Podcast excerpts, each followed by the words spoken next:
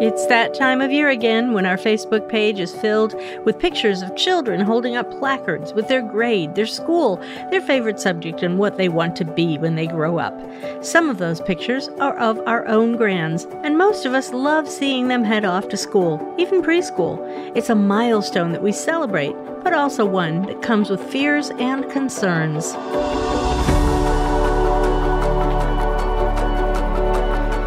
I'm Emily Morgan. And I'm Mike Morgan. And in this episode of The Grand Life, we take you back to December of last year when we talked to Chrissy Cox, a veteran preschool teacher, who shares with us how children and parents have changed over the years and what she's seeing in the classroom.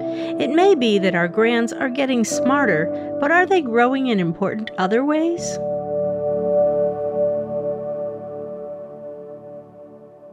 One of the reasons we're airing this episode again is that Mike and I have two grands who are heading into preschool and daycare this year.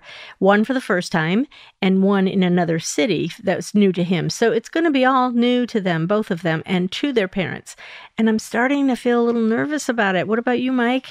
Well, I guess, you know, realistically, nothing's ever perfect. Most of these caregivers and these teachers are well intended. They want the best for these little ones, but they are sometimes stretched beyond their resources. And so not every child may get their best efforts.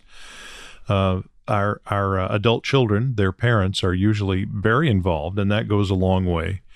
But as long as they are depending on daycare and preschools and schools, you sort of have to hope a little bit that uh, that everybody involved gets lucky. Yeah, I think I'll feel better when I've actually been to their preschool or their daycare.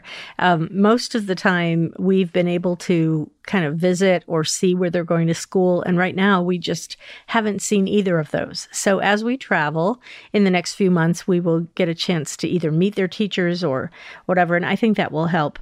But you know, as a support system, Mike, you and I can do nothing much but sit back and listen to our adult children and be cheerleaders and hope that our grands don't cry too much about the transition or don't pick up bad habits from other kids because you know our grands would never do it's always terrible. The, it's, it's, always, the, other, other kid's fault. Yeah. yeah. You know, and also hoping that they have amazing teachers like Mrs. Cox. As you listen to what she has to say about the changes she's seeing, think about ways you can be of help as a grandparent for either your preschoolers or your school age children. And don't just think about it, maybe get out there and do it.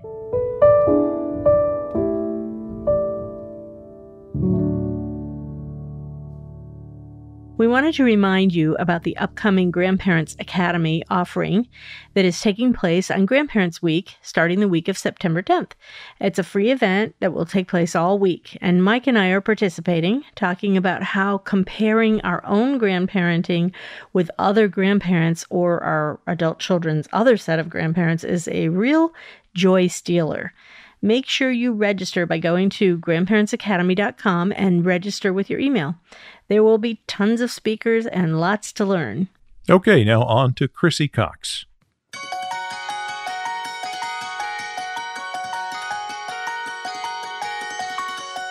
Hi, Chrissy. It's so good to talk with you. Hello. Thank you for having me. Yeah, you know, I worked at the elementary school where you work now, and I saw firsthand what a great teacher you are. So, why don't you tell us a little bit about yourself and how long you've been teaching and in what capacity? Okay, sure. Um, I am the mom of three. I have a almost 16 year old, a 12 year old, and a four year old. Um, and I have been in the early education world for over 20 years um, in some capacity, uh, whether that be a private childcare or now in a public preschool setting. Well, I remember when your youngest was born. So that's crazy that she's already four. she is. Time really flies. And in fact, we're going to talk a little bit about that. Um, so you've seen a lot of trends. You've been in preschool or working with children for a long time now. And I'm wondering if you might share with us the trends you're seeing in child development with your preschoolers these days. What, what things are changing, in your opinion? I've seen a lot of change over the past several years, um, but none so dramatic as I've seen this year. Hmm. Um, this school year has been very, very different in the sense of um, just social emotional readiness, school readiness, following directions, taking direction from adults, the ability to focus and stay on task um, or even the I guess the need to see to do so in mm. school. Um, you know, like I said, we've seen a trend over the past several years where things have started to change, but this year it's glaringly different. Wow. So let me think about this. How old are the children you're dealing with right now? They're three to five right now. Okay. So they are COVID baby. I mean, were they COVID babies? They yes. So my daughter's in that age group. Mm-hmm. Um, and when we went into lockdown, she was 18 months. Okay. So yes, right in that the middle of that. Hmm. Do you think that has anything to do with it? You know, we talk about this often, and I do think it has some effect. I do think that parents were trying to figure out how to work from home and parent their children at home and, and things like that. But I also think a bigger, I guess, cause is just society in general. Hmm. You know, uh, the access to screens and social media and just the lack of conversation and engagement that parents have with their children now compared to, you know, even 10, 15, 20 years ago is very different. So, were you seeing some of this before uh, 2020? Sure. Yes. I mean, there was definitely a a change, but I, it, maybe it's the combination of both COVID and you know just a societal change. But yes, this year is definitely been a struggle. yeah, that's so interesting. And I'm sorry for that. You know, in some ways, even with my own grandchildren who are preschoolers, they seem to be smarter than they were before. Like they they seem to have skills that I'm like, wow. And and I'll say, yes. how do they know that? How do they know um, their numbers so well? And it's like, well, they watch Numberblocks on TV or, you know, whatever, wherever they're getting it.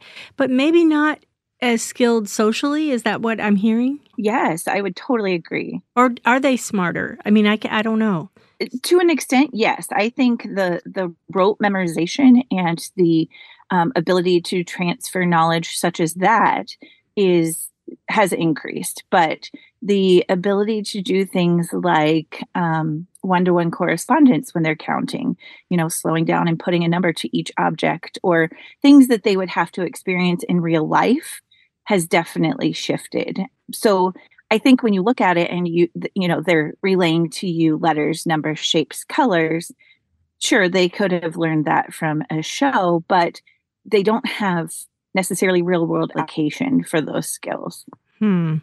Yeah, what about behaviorally? Like what are you seeing behaviorally different than what you saw several years ago? So it's I'm not sure if it's a lack of consequences that have come or um I, I can't put my finger on it, but things such as um, my first couple of weeks of school, I actually had to write a letter to my parents this year and say, I need your help.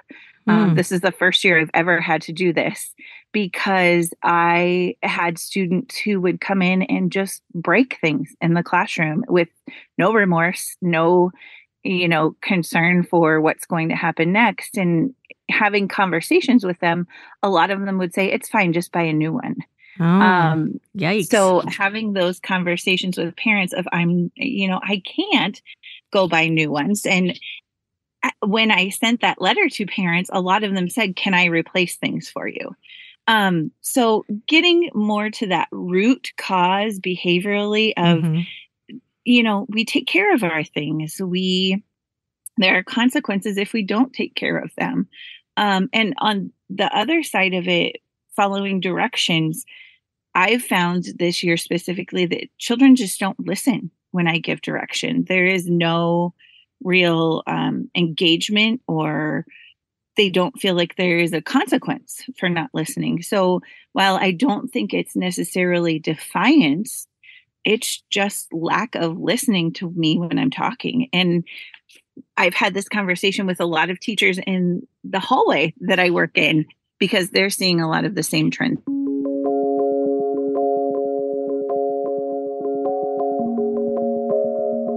I wondered if you're familiar with the whole concept and the philosophy of gentle parenting. Have you heard about that?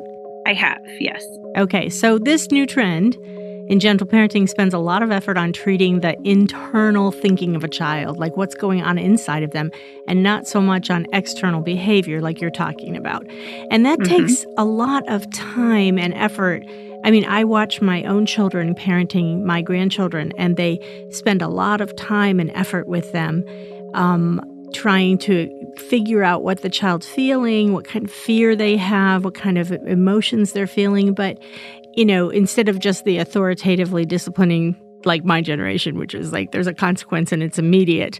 Um, but I wonder, right, when you're working with preschoolers, how do you have the time to address each child individually? You can't like hold their hands, to have them look in your eyes, talk to them, and and you know like have a little conversation when you've got all these other children to deal with. Right. So I do think it's important to talk to each child and talk through the behaviors and the consequences and have them understand why why there's a consequence and why it's unacceptable uh, mm-hmm. uh, whatever the behavior may be um, however i do think that it's difficult when parents are parenting that way and then they come to my classroom and i, I have 21 students so right. I, I can't take all of that time to reason through and have a conversation with them about you know specifically getting to the root cause especially because i don't think they always understand yes. i do think there sometimes is an, an impulsivity to behaviors and it's our job to teach them you know there are consequences to that impulsivity or there are ramifications that come from that mm-hmm. um, not necessarily how they feel because they didn't do it out of a feeling sometimes. Mm, interesting. You know, I've heard parents say that they think their children do better at school than at home. They're like, "Well, when I send them to school, they're much better, and when they're at home, they're they're crazy and they're all over the place." But you know, do, what do you think about that? Do you think they? Do you think are you seeing that? I do think the majority of students are better at school. I think there is a, a respect um, you know they do understand that they're not my mom and dad we don't live with them 24 7. We don't mm-hmm. see their ins and outs. And I also think that they kind of, for lack of better terms, keep it together uh, while they're with us and then have that letdown when they get home of this is a safe place. Mm-hmm. Um, and, and not all children, but I think those children who do have the respect and the understanding that school is a place that I go to learn and follow directions. Interesting. I I, I wondered if that's always been the case. Like children tend to respect teachers in a way that they don't necessarily respect their parents. Does that make sense? yeah, yeah, absolutely. Hmm. That's that's fascinating. Even I mean, even going back, I think I remember, you know, my teachers made me nervous. Sometimes I was like, oh, they're, they're such an authority. And even when kids get to be in like junior high and high school, I, I remember saying to my mom, Well, Mrs. Brown says this, so it has to be true. You know, I believed right? whatever the teacher told me. so th- there is that. So there's that interesting um, component.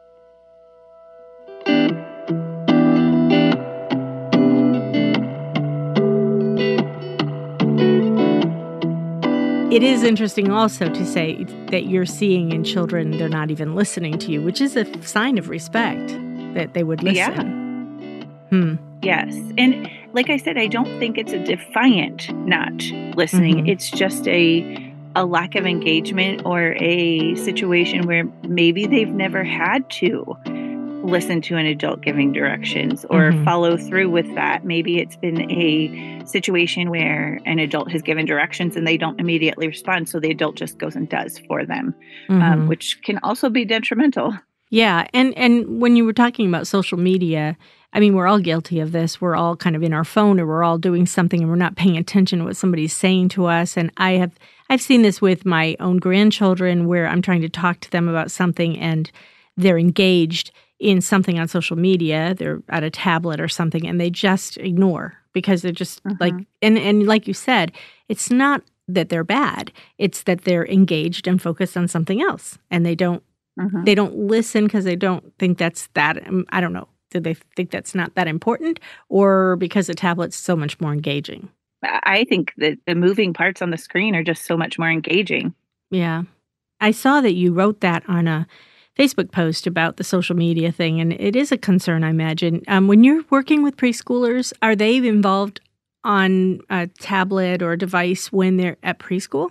Very minimally. Um, we use them for education purposes. I do have a classroom set of iPads.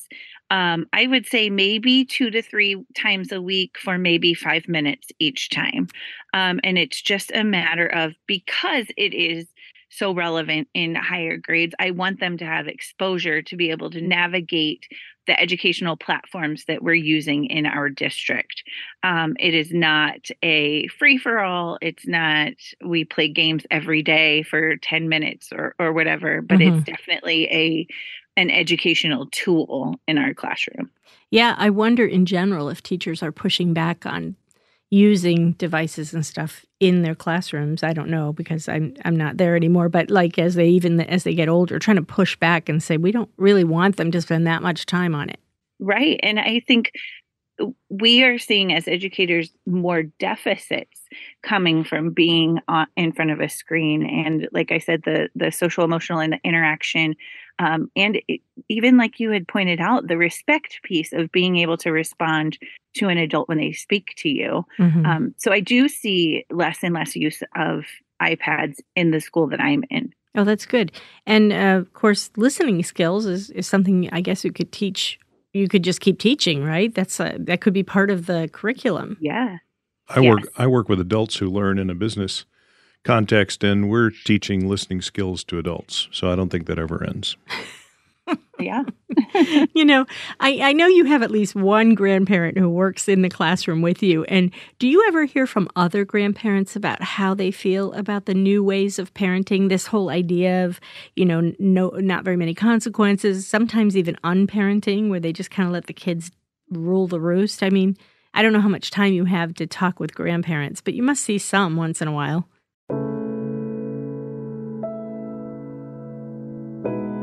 They almost relay a lack of understanding. You know, like I just don't get it. Mm-hmm. Um, when I raised them, we did X, Y, and Z, and they're just not doing that now. And and I see that difference in their children, or I disagree with the way that they responded to a certain situation. Um, I do see some frustration from them in the understanding, but I also, on the flip side, have seen some more oh I, I get it. I see that. I understand why they did that um, but not nearly as often as the other side of it. Yeah. Yeah. It's easy as a grandparent i think to be judgy about it you know because you know we're looking back and we're like oh it worked fine for us. You know it's the whole idea of the way grandparents say about everything. Well, you know, yeah, we didn't have car seats and the kids are still alive, you know, that kind of thing. Right. and you don't want to be that kind of grandparent. But at the same time, you know, you see that there may be consequences that are pretty long term for some of the things that are happening with your grandchildren. And so you kind of do get concerned about it. And it sounds like what yes. you were saying earlier is that some of the parents don't really see the big deal. They're like, well, we'll just replace something or we'll just whatever. Yes. That yeah, must be frustrating. Absolutely. um, yeah. You know, things like we'll just replace it or, well, what happened that made my child react that way? Or who did something to get them, you know, to evoke that behavior from them? Um, where it may have been they actually instigated a consequence that naturally came back to them. That's interesting. I think the victim mentality is yeah. is probably uh, not a great trend. So in this whole thing, Chrissy, I mean, how do you keep hope alive? I mean, when you have a hard year like this, and how do you feel good about the future of preschoolers and beyond if if this is what's going on? I mean, are you finding yourself hopeless, or what do you do? How do you talk uh, yourself uh, up? There were there were definitely dark days.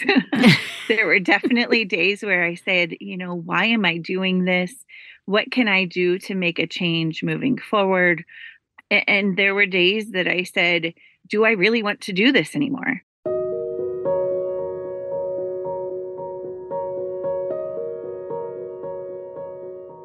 I think it's come down to more of a parent education piece for me and just taking those parents who who say, you know, how can I replace this or what can I do to fix this mm-hmm. immediately mm-hmm. and educating them and saying, it's not about the things. I don't want you to replace the items. Mm-hmm. I want you to have a conversation with your child about why it's disrespectful or why it's not okay for them to act this way in the classroom. And I want you to follow up at home too. You know, we can only do best for children when we're on the same page. So, and they know we're on the same page. Mm. Um, so making sure that things that are happening at school are also happening at home and vice versa. That's really been the biggest piece. And then there is a mind shift that I've had to make about it is a different time. It mm-hmm. is a mm-hmm. different uh, societal situation where kids do have access to screens more often. And it is sometimes a babysitter when parents have to work from home or are busy. And whether I agree or disagree, that's what it is. And I have to then change my education, the, the education that's happening in my classroom to be that kind of guiding factor. So hmm. it's been a mind shift for me. Chrissy, do you have any a particular suggestion or direction for grandparents? Things that you'd like to see them do or be able to do or try to do or not do? So I have to kind of defer back to my childhood and the things I remember um, being with my grandparents. And it was just the um, real world experiences.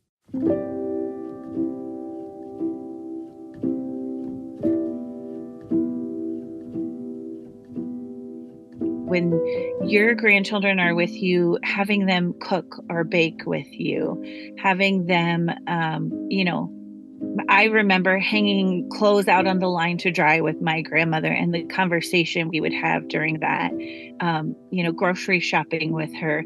So I think it just comes back to when they're with you, the things that they will remember are the time spent and the the things that you taught them or the things that you said you know, take the screens away while they're with you because I do think a lot of grandparents didn't have that growing up and didn't have that with their own children.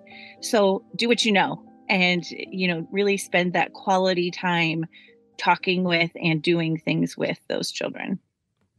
Oh, I love that. That's that's really great. And and you're right. We have that to offer because we definitely weren't we didn't bring our own children up with that. So, I mean, we didn't even have television with our kids. so we were really right. backwards for a long time. That was a choice. That, that, was a choice, but that wasn't because they hadn't invented it yet. we're not that old. no, that's so true.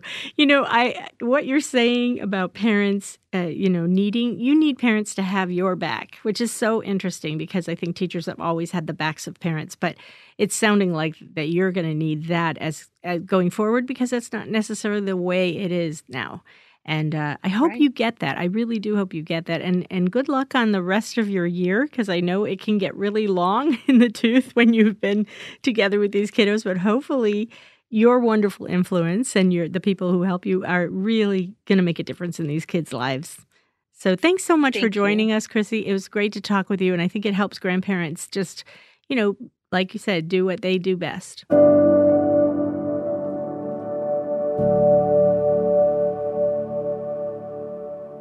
This was such an informative episode. I'm glad we replayed it for our audience.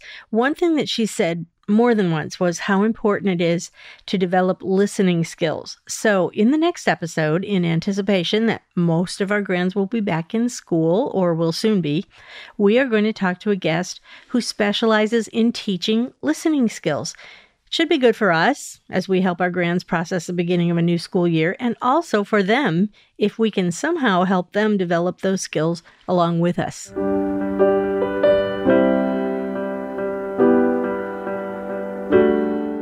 How do you create a strong and enduring bond with your grandchildren?